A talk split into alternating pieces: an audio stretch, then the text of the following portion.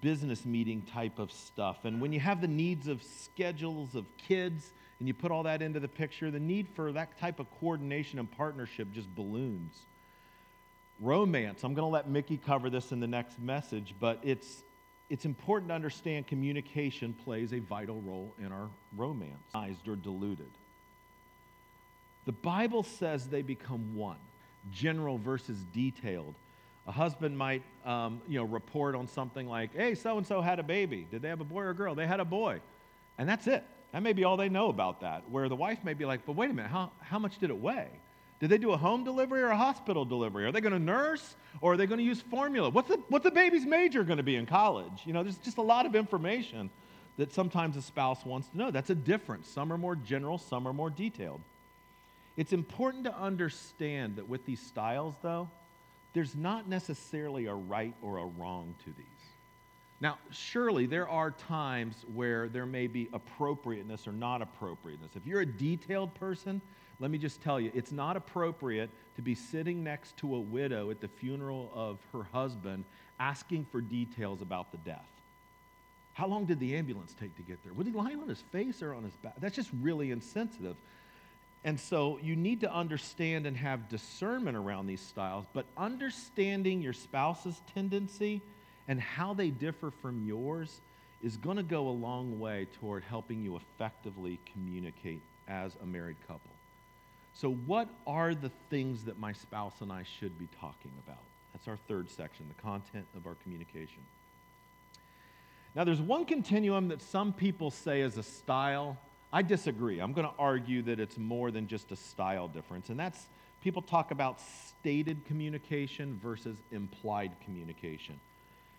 See, proper communication is more than just saying something, it's also more than just hearing what somebody said. Truly effective communication is when somebody says something to someone, the other person hears what's being said, and then communicates that back in a way that communicates they've understood each other correctly. See, the more a message is implied and not directly stated, the more opportunity there is to be misunderstood. And how many disagreements and conflicts happen because somebody said one thing and somebody else heard something differently? So, for example, if my wife tells me she left her purse out in the car, and I say, okay, that may not be what she was communicating. She may have meant to say, Can you please go and grab my purse out of the car for me? I forgot it there and I don't want somebody to take it. I might say, I'm really having a hard time seeing what I'm doing here. What is my wife supposed to get from that? Am I simply just stating I'm having difficulty due to my vision and I feel like she needs to know that? Am I explaining that something's taking me longer to do? So so when I said that I was going to do something else, I'm going to be a little delayed in having that happen. Am I just communicating to her, I'm struggling in my heart and I'm getting angry at how hard this is for me? Maybe what I'm doing is drowning in self pity and I want her to come feel sorry for me. You see, Stephanie's response is going to be drastically different depending on which one or one of these is really indicative of what I'm trying to communicate. But how is she supposed to know? If I don't say what it is. See, to make matters worse, I most likely have expectations tied to what I'm saying as well. And if she doesn't meet those expectations or correct them or get them clarified, conflict is probably waiting right around the corner. So much is at stake in me making that expression of my task being hard. Therefore, it is so critical that I communicate clearly and effectively what it is I'm trying to say, and I make sure any expectations that I have around that are being clearly communicated as well. We're going to talk more about unmet expectations later, but do you see the danger that can happen in implying or assuming too much? See, the greater the relational intimacy, the greater likelihood my wife's going to pick up on what I really mean. But there's no way for her to be completely sure unless it is eventually directly stated to her. So, what are some categories of our communication? We, we've talked about this some a little bit already, uh, especially in our panel yesterday. There's the coordination and partnership. There's, there's the business meeting aspect of things. You need to coordinate schedules and tasks and plans, big and small. And part of this coordination and partnership is taking the time to dream big together. I love what Nick and Jenna said yesterday about having intentional time to evaluate and look forward. I just want to ask is your busyness that you have in your life productive towards your shared goals, or is it just noise in your life that's hampering you from being effective at what you feel God has called your marriage to? Getting to know each other is another category. We've talked about this a good bit, but the danger of neglecting this can be fatal to a marriage. There's a startling number of divorces that are happening to couples that have had their lives focused around kids or other things, and they spend decades with that as the goal, and then the kids move out, and they don't know their spouse anymore. And what is being articulated by many of these couples is they feel like they're coexisting with a stranger, and they don't even know why they're married anymore, and they get divorced. See, they didn't know their spouse. Don't presume that you can neglect that relationship in your marriage and then just pick up on it again someday and not have some struggle with that. Paul Tripp says things don't go bad in a marriage in an instant. The character of a marriage is not formed in one grand moment. Things in a marriage go bad progressively. Things become sweet and beautiful progressively. The development and deepening of the love in a marriage happens by things that are done daily. This is also true with the sad deterioration of a marriage. That's what Jane said last night, the little things. All right, one other area spiritually caring for each other. Are you talking with your spouse about your relationship with the Lord? What are you learning? What is God teaching you? What are you wanting to grow in? And even more importantly, maybe, are you asking your spouse these questions?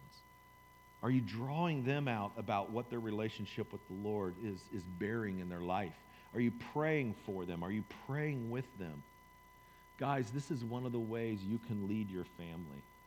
If your wife is having to regularly ask for this type of time with you, you're falling short of the shepherding husband that God has called you to be. You're not necessarily loving her the way that Christ would love the church. But there's good news. Again, there's abundant grace and mercy for that. Run to the Lord. There, God is going to help you grow in this area. And related to caring spiritually for each other, this is a category that sometimes people bristle at a little bit. It's asking for humble correction. That's got to be a category you have in your growth. Let me give you three questions that you can ask that could be really helpful in this regard. They're, they're, they're, real similar, so listen closely. What do you want me to start doing that I'm not doing? What do you want me to stop doing that I am doing? And what do you want me to keep doing that's really a blessing to you? Those can be very, three very helpful questions that start to draw out this, these answers to questions like how can I be a better husband to you? How can I be a better wife? Tim Keller says it really succinctly. He says, Give your spouse the right to talk to you about what is wrong with you. And then I would say, respond to it well. You don't want to do wrong responses like withdrawing from your spouse or fighting about it or blaming them. Instead of running away or attacking your spouse, work together with them to graciously help one another grow. We taught on this a few Sundays ago, Ephesians 4:15, rather speaking the truth in love, we are to grow up in every way into him who is the head, into Christ. See, humble correction is part of that truthing and love together. It's a gift to us. So, what we talk about matters, but it's the heart of what we're communicating that's going to make all the difference in the world. So, it's our next section the heart of communication. Scripture gives many principles in how we're to communicate to each other. Um, we're only going to talk about a few of those for the sake of time today, but these are important ones. The first one is prioritize communication. Now, at first glance, this may seem more like a practical scheduling issue than a heart issue, but it's really both. It's been said that you can tell where a man's heart is by looking at his checkbook and his calendar, and you'll see where his priorities are. See, when we are effectively stewarding the time that God has given us, we're going to prioritize the things that please Him. if my relationship with my wife is more important to me than watching a movie, then I'm going to turn off the TV and make sure that I'm relating well to my wife and that I'm building relational intimacy with her. And yes, life does get busy in seasons, so plan for that. Prioritize the time together. Guard and protect that time together. Don't let lesser demands win the fight against the things that matter most. And for those of you that have lots of children, I understand kids' lives are busy. I mean, it feels like you're constantly shuttling them from one place to another. You're teaching them, you're training them, you're cleaning them, you're caring for them. But keep this in mind what your kids need even more than one more extracurricular activity to experience is they need a healthy home life where parents are relating well to each other. Do you want your kids to have a healthy, thriving marriage one day? Then show them what it looks like. Show them what it looks like. Display the mystery of the gospel that is on display in God's design of a, of a God honoring marriage. All right, your marriage should also be full of grace. Your communication should be full of grace. Ephesians 4:29 let no corrupting talk come out of your mouths but only such as is good for building up as fits the occasion that it may give grace to those who hear. See, our speech should build our spouse up, not tear them down. Our speech should give grace to our spouse, not heap condemnation on them.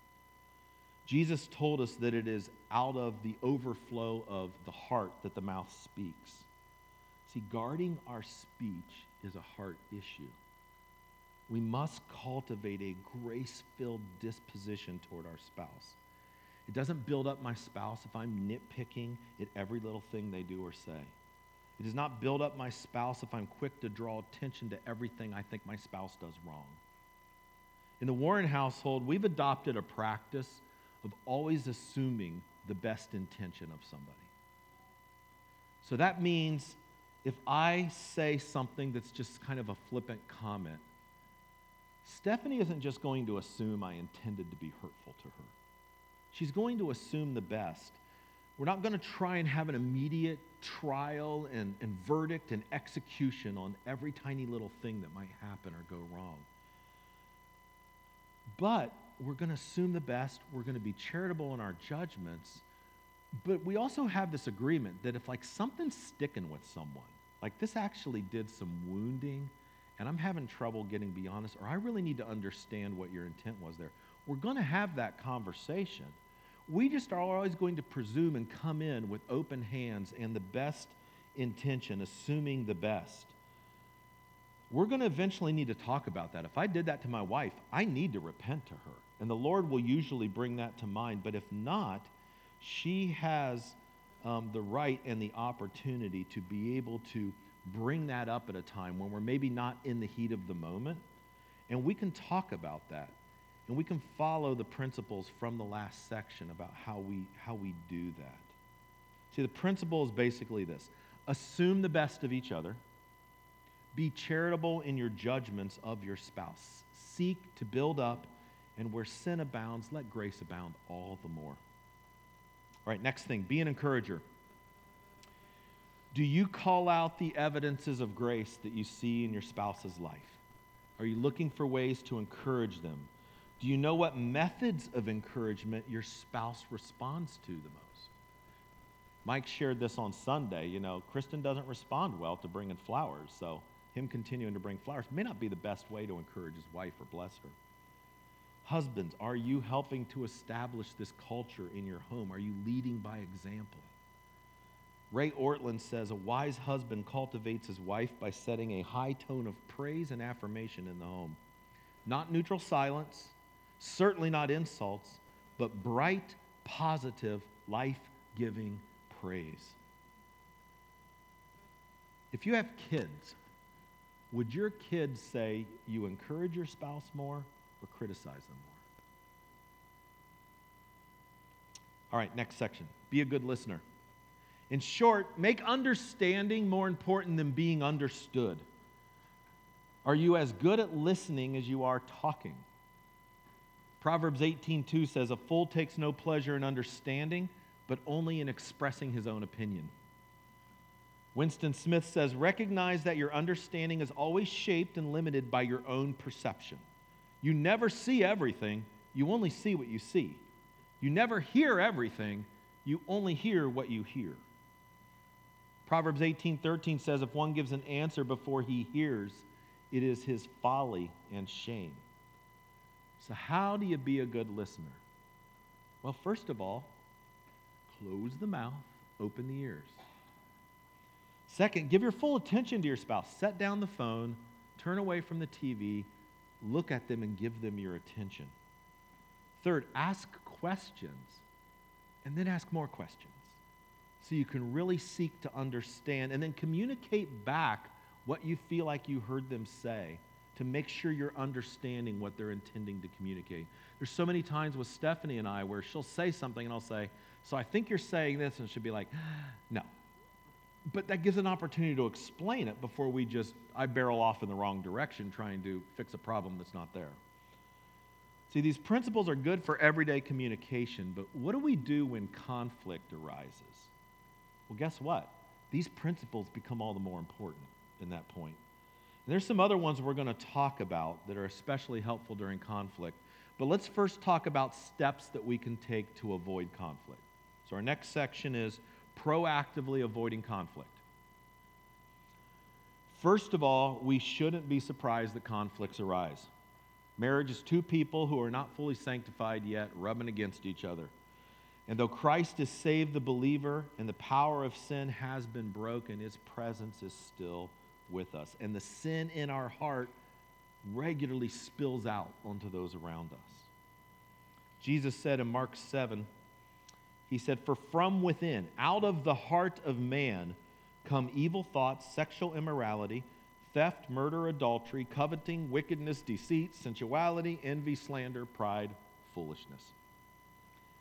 See, in God's effort to make us more like Him, he will ordain circumstances in your life that cause what needs to be purified and rooted out in your heart to bubble up so it can be dealt with. And if we are not privately mortifying sin in our hearts, He will bring it to light. And sometimes that happens in conflicts with our spouse. So, how do we try and minimize this conflict? How do we seek to live peacefully in our houses? Well, the answer is simple. We start with ourselves. Start with yourself. We seek to deal with our own hearts first. We seek to grow in submission to the Lord in all things, rooting out that which can ultimately cause harm and destruction to us and those around us. Matthew 7, verses 1 through 5, a very familiar passage. Judge not that you be not judged, for with the judgment you pronounce, you will be judged and with the measure you use, it will be measured to you. Why do you see the speck that is in your brother's eye, but do not notice the log that is in your own? Or how can you say to your brother, Let me take the speck out of your eye, when there is the log in your own eye? You hypocrite! First, take the log out of your own eye, and then you will see clearly to take the speck out of your brother's eye. We're going to briefly look at three major logs that can regularly lead to conflict in our marriages. And the first one is self centeredness. Sin at its core thrusts us into the center of all things. The world revolves around our wants, our desires. It's my kingdom come before we think of anybody else's kingdom. And this isn't just a learned behavior that happens in some people. I mean, most of you are parents. Did you have to teach your toddler to be selfish? You didn't. We, we labor relentlessly and repeatedly to just teach them to share. Think, think of the people around you. This self centeredness is not only unhelpful in our marriage, hear this, it propels us in the opposite direction of love. You don't have to struggle to imagine how toxic this can be in a marriage. Tim Keller says self centeredness is a havoc wrecking problem in many marriages, and it is the ever present enemy of every marriage. Therefore, when facing any problem in marriage, the first thing you look for at the base of it is, in some measure, self centeredness and an unwillingness to serve or minister to the other. James 3:16 for where jealousy and selfish ambition exist there will be disorder in every vile practice. Not there might be disorder, there will be disorder. We cannot turn a blind eye or deprioritize our tendencies to put ourselves first. And James really wants to make sure we get this because just a few verses later at the beginning of chapter 4, he says, What causes quarrels and what causes fights among you? Is it not this, that your passions are at war within you? You desire and do not have, so you murder. You covet and cannot obtain, so you fight and quarrel. You do not have because you do not ask. You ask and do not receive because you ask wrongly to spend it on your passions. In short, James is saying, you quarrel with each other because you're selfish. You have selfish desires and ambitions. See, when you try to unite two people who are going separate directions, it's just a rife with potential for problems. We must contend with our self centeredness and by the power of the Holy Spirit obey God's word that says in 2 Corinthians 5:15 and he died for all that those who live might no longer live for themselves, but for him who for their sake died and was raised. All right, second log pride. I'm sure each of us is all too familiar with this. Uh, it's that detestable thing driving you when you're in a debate or an argument with someone and it's, it's getting more and more passionate, and then all of a sudden you realize, I'm wrong. I'm wrong and they're right. But you keep going because you can't admit that. You can't let them savor that victory. That's pride in our hearts. Pride and self centeredness are closely related. Pride says, My way is best. Pride says, I cannot learn from someone else, or at least that person. Pride assumes your feelings and experience in a situation are the only significant ones that matter, and that any other response to something is just ridiculous. Pride declares that your needs are the most pressing needs. Pride hinders you from admitting when you're wrong. Pride fuels grudges to be held because, after all, that person had the audacity to hurt you, even if they didn't intend to. I could go on and on. Gordon MacDonald says pride's at the root of almost all marital conflict. Pride is the part of us that cannot face being wrong. Thus, we will not accept criticism We'll easily evaluate facts which suggest we hold the wrong opinion or allow for the possibility that there simply may be times when our partner is right and we are dead wrong. As long as being the strongest, the best, and the rightest is top priority, conflict will be destructive. What a burden is lifted when one no longer has to be right about everything. So helpful. Admittedly, this does fit into the easier said than done category. Nevertheless, if husbands and wives would discover, and better yet, still ask their spouses to help them discover, where they are tempted to be selfish and purpose to serve, discover where they're tempted to be proud and then purpose to be humble, I think most marriage problems would be avoided. James 4 6 tells us that God opposes the proud but he gives grace to the humble.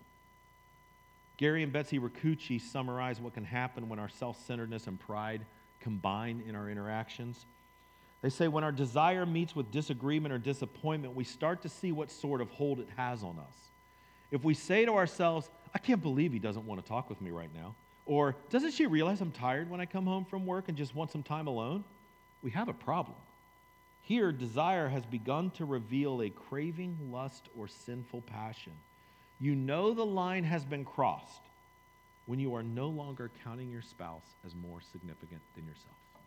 Philippians 2 3. We must daily seek to root out pride that's in our hearts and cultivate humility. Our marriages will be enriched by this effort. All right, third log anger. Anger is the fuel on the fire. It's the thing where we just escalate things. Conflicts shift from just being an original problem and then they escalate because of anger. Discussions turn into arguments. Conversations lead into conflicts. We're going to talk about avoiding this escalation in just a, just a quick moment, but let me just say these two things about anger. First of all, anger is horribly destructive. Proverbs 12:18 says there is one whose rash words are like sword thrusts, but the tongue of the wise brings healing. See, rash words are like sword thrusts. Your outburst of anger is violently wounding the heart of your spouse. Which is why the second thing about anger I want to say is so critical. Anger is controllable. It is controllable. I'm just going to pepper you with some Bible truth here. Colossians 3 8. But now you must put them all away anger, wrath, malice, slander, and obscene talk from your mouth. See, anger can be put away. Proverbs 29 11. A fool gives full vent to his spirit, but a wise man quietly holds it back. Some ways it's kind of like when you've seen in movies, or maybe you've done this yourself, where you're in this heated argument and then the doorbell rings or the phone rings, and then you answer it like a completely different person than you were just five seconds ago. Hello. Hey, yeah, things are wonderful. How are you doing? That's the kind of falsehood we want to avoid. God's word tells us that good there are good effects to controlling our anger. We can control our anger. Proverbs 15:1 says, "A soft answer turns away wrath, but a harsh word stirs up anger." You know, what's interesting about this verse, it isn't just about us controlling our own anger. As spouses, we can help our spouse control anger by not returning harsh words with harsh words, but with soft words. Proverbs 15:18 says, "A hot-tempered man stirs up strife." but he who is slow to anger quiets contention. Proverbs 17 27. Whoever restrains his words has knowledge, and he who has a cool spirit is a man of understanding. See, it's wise and it bears good fruit in our marriages to count others more significant than yourselves, to root out prideful thinking and behavior, and then to stamp out and control our anger. So, if these are your normal ways of dealing with conflict, then you may be wondering, okay, Christopher, I get it, but what do I do then? All right, I'm glad you asked. Our last section restoring communication. We've already stated conflicts are going to be inevitable, but in God's sovereign purposes, they can be redemptive in nature. Again, Gary and Betsy Ricucci, because God is sovereign and ever at work for our good and our growth and godliness, conflict can always be redemptive. The storms of conflict actually test how we're building our marriages. You can think of conflicts as spiritual pop quizzes from God. R.C. Sproul says even the best marriages have problems. Often, the difference between a healthy marriage and a defective one is not the number or severity of problems encountered, but in the way problems are dealt with. So, we're going to buzz through here 10 principles in dealing with conflict and restoring relational intimacy with your spouse. Here we go. Principle number one be a peacemaker. This may seem basic, but you need to determine to do this. You don't want to continue being a peace breaker. You don't want to fake peace. You don't want to be a peace faker. You want to be a peacemaker. You want to desire and determine to have reconciliation and true peace that comes from that. All right, principle number two plan for conflict. Understand conflicts are going to arise. Grow in knowing your spouse. What tempts them? Where do they struggle? Let this increase your sensitivity to them and not just be bullets that you hold on to when you really want to do damage.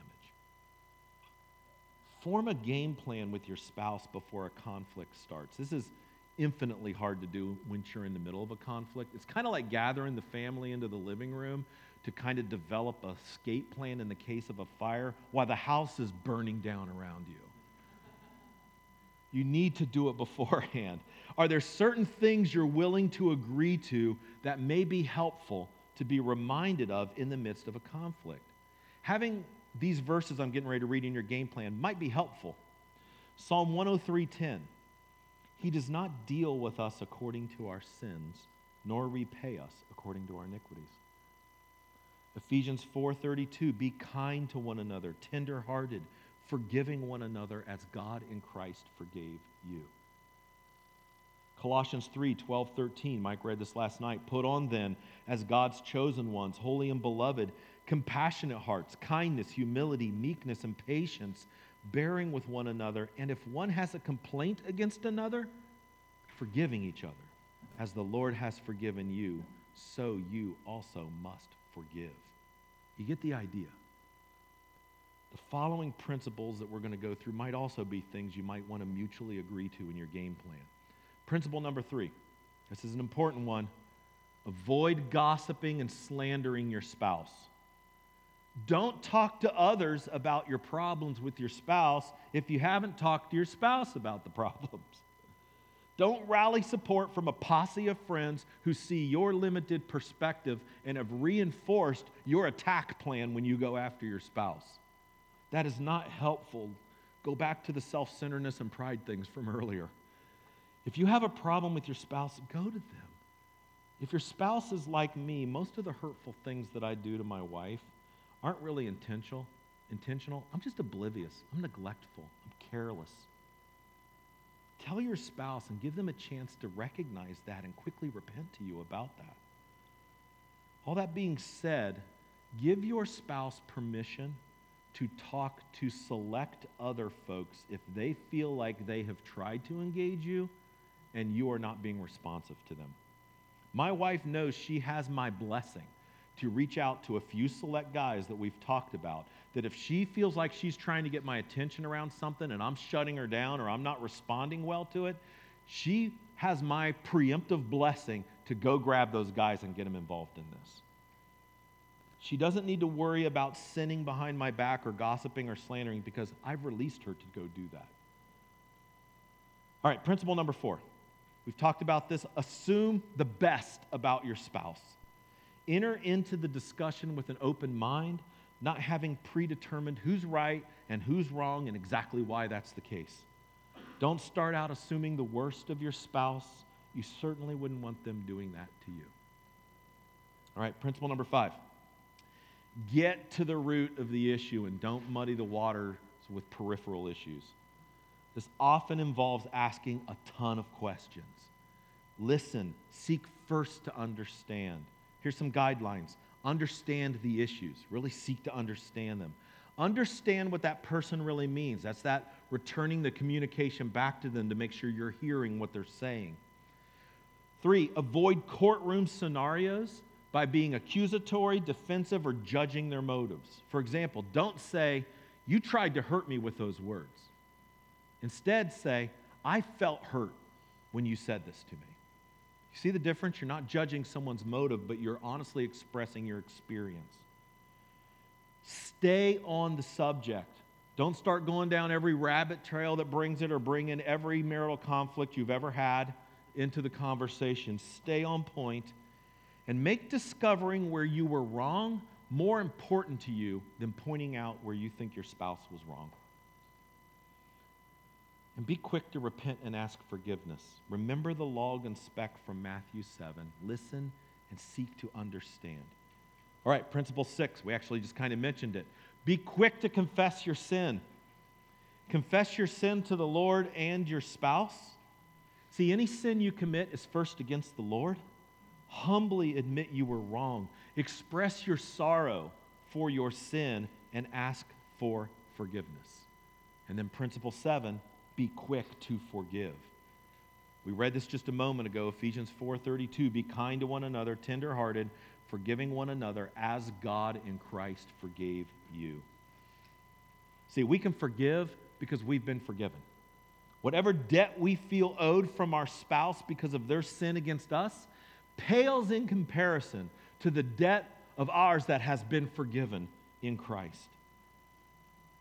As believers, we strive to be more like Christ. This is the way we can do that. We must not hold our spouses to a merit system where Christ has not held our wrongs against us. Let's be Christ-like in how we treat each other. Romans 5:20 says, "Now the law came in to increase the trespass, but where sin increased, grace abounded all the more." Make sure the debt has been canceled and not just stored in a back room to be brought out at a future time and weaponized. make sure forgiveness has happened. The command to forgive is exactly that it's a command. Forgiveness is not conditional on the other person's behavior.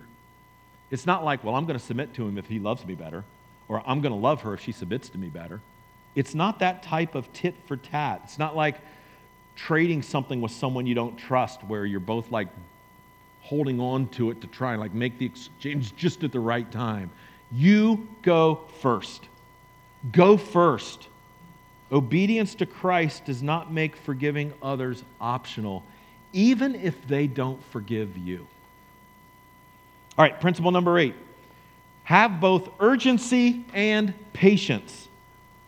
Don't let sin get a foothold. Be quick to deal with the little things. Little things just mount up and turn into big things when they're not dealt with.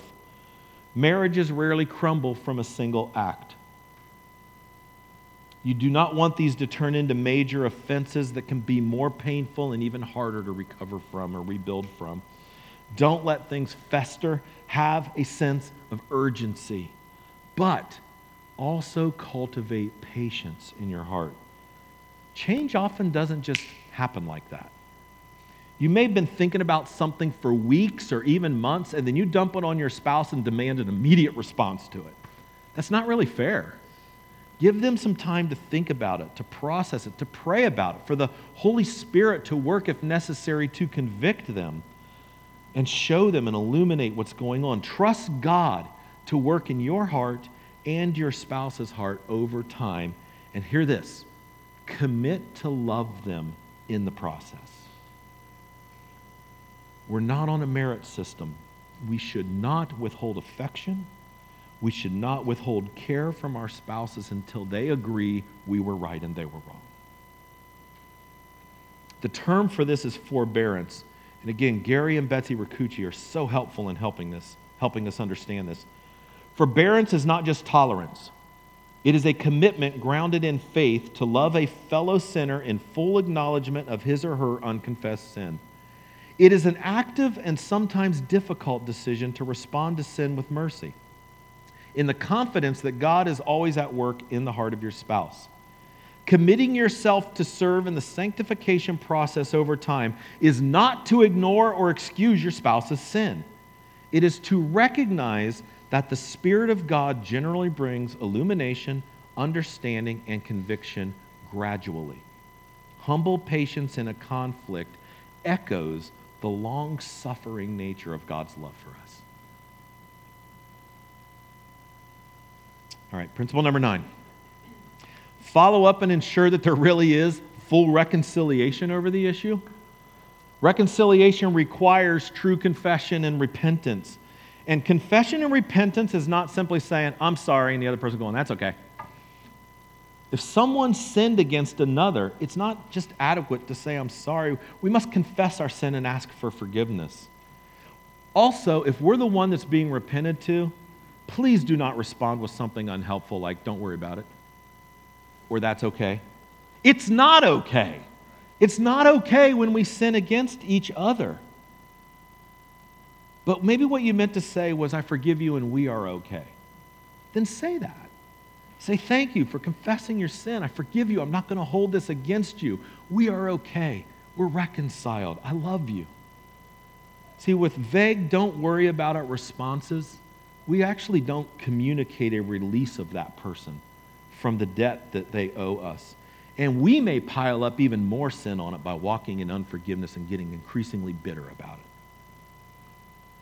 Don't make it easy on the enemy who loves to use things like this to disrupt our marriages. Don't play into his hand. All right, principle number 10, and this may be one of the most important ones. There is hope for change. Long term problems can present a unique challenge to couples as they begin to come to grips and with the changes that need to happen. See, asking forgiveness is not the last step to a re- rebuilding process. Pardon me. It's the first step to a rebuilding process. See, one of the most common challenges in big conflicts is discouragement coming in the midst of the rebuilding process. We need to fight the pull toward discouragement because God is at work in our marriages. It's not just up to us. His Spirit is working to finish the work that He started in us. The same Spirit that raised Christ from the dead is working in each believing spouse to change them and bring them closer together. And guess what? That Holy Spirit, He's pretty capable of doing some pretty impossible things. We can have hope in our marriages when something looks impossible because God is at work in us. Winston Smith says if you've experienced enough of these ordinary moments without sensing any change, you either become accustomed to the annoyance and indifferent to it, or worse, you abandon any hope for change. Indifference and hopelessness are both dangerous. The danger isn't simply that you're unhappy or that your marriage is less than it could be, it's that God becomes increasingly irrelevant to your marriage, the relationship that defines your life more than any other. We don't want God to become increasingly irrelevant in our marriages. So, how do you apply these principles? Real simple maintain hope. Acknowledge progress when you see it. Acknowledge the 2% growth that you see. Don't fixate on the 98% that still needs to happen. Celebrate the, the, milestones along the way. And resist the urge when you hit speed bumps in this process to just throw your hands in the air and say, Nothing's changed. You don't go back to zero that quickly. And don't settle for anything less than the best that God has for your marriage. He's the one who has designed it and fills it and empowers it to reflect the mystery of his relationship to the church. Winston Smith says the most dangerous moments in marriage and life occur when you believe that nothing you do will make a difference. God desires your marriage to be pleasing to him even more than you do. Even more than you do. The one who spoke galaxies into being desires your marriage to be one that pleases him. Trust in him, follow his leading and his commands, and then watch him carry out his good plan for your good and for his glory. All right, let's pray.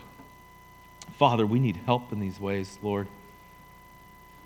If these folks are like me, just even preaching through this again, I'm just so aware of areas where I need to grow in this, Lord.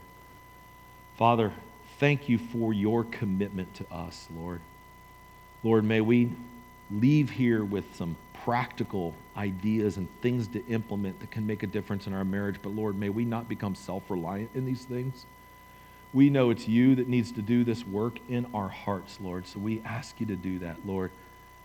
Show us, illuminate areas in our heart where we have logs, where we are contributing to poor communication, where we are sowing the seed or fertilizing conflict in our marriages. God, forgive us. Forgive us for not reflecting what you designed marriage to reflect. But Lord, we, we have hope. We ask you to fill us fresh with your spirit, Lord. Fill our marriages fresh, Lord, that we would grow in godliness. We would grow in honoring you. We would grow in in relating to our spouse as well, and that we would do this for your glory, Lord. We ask this in your name, Lord. Amen.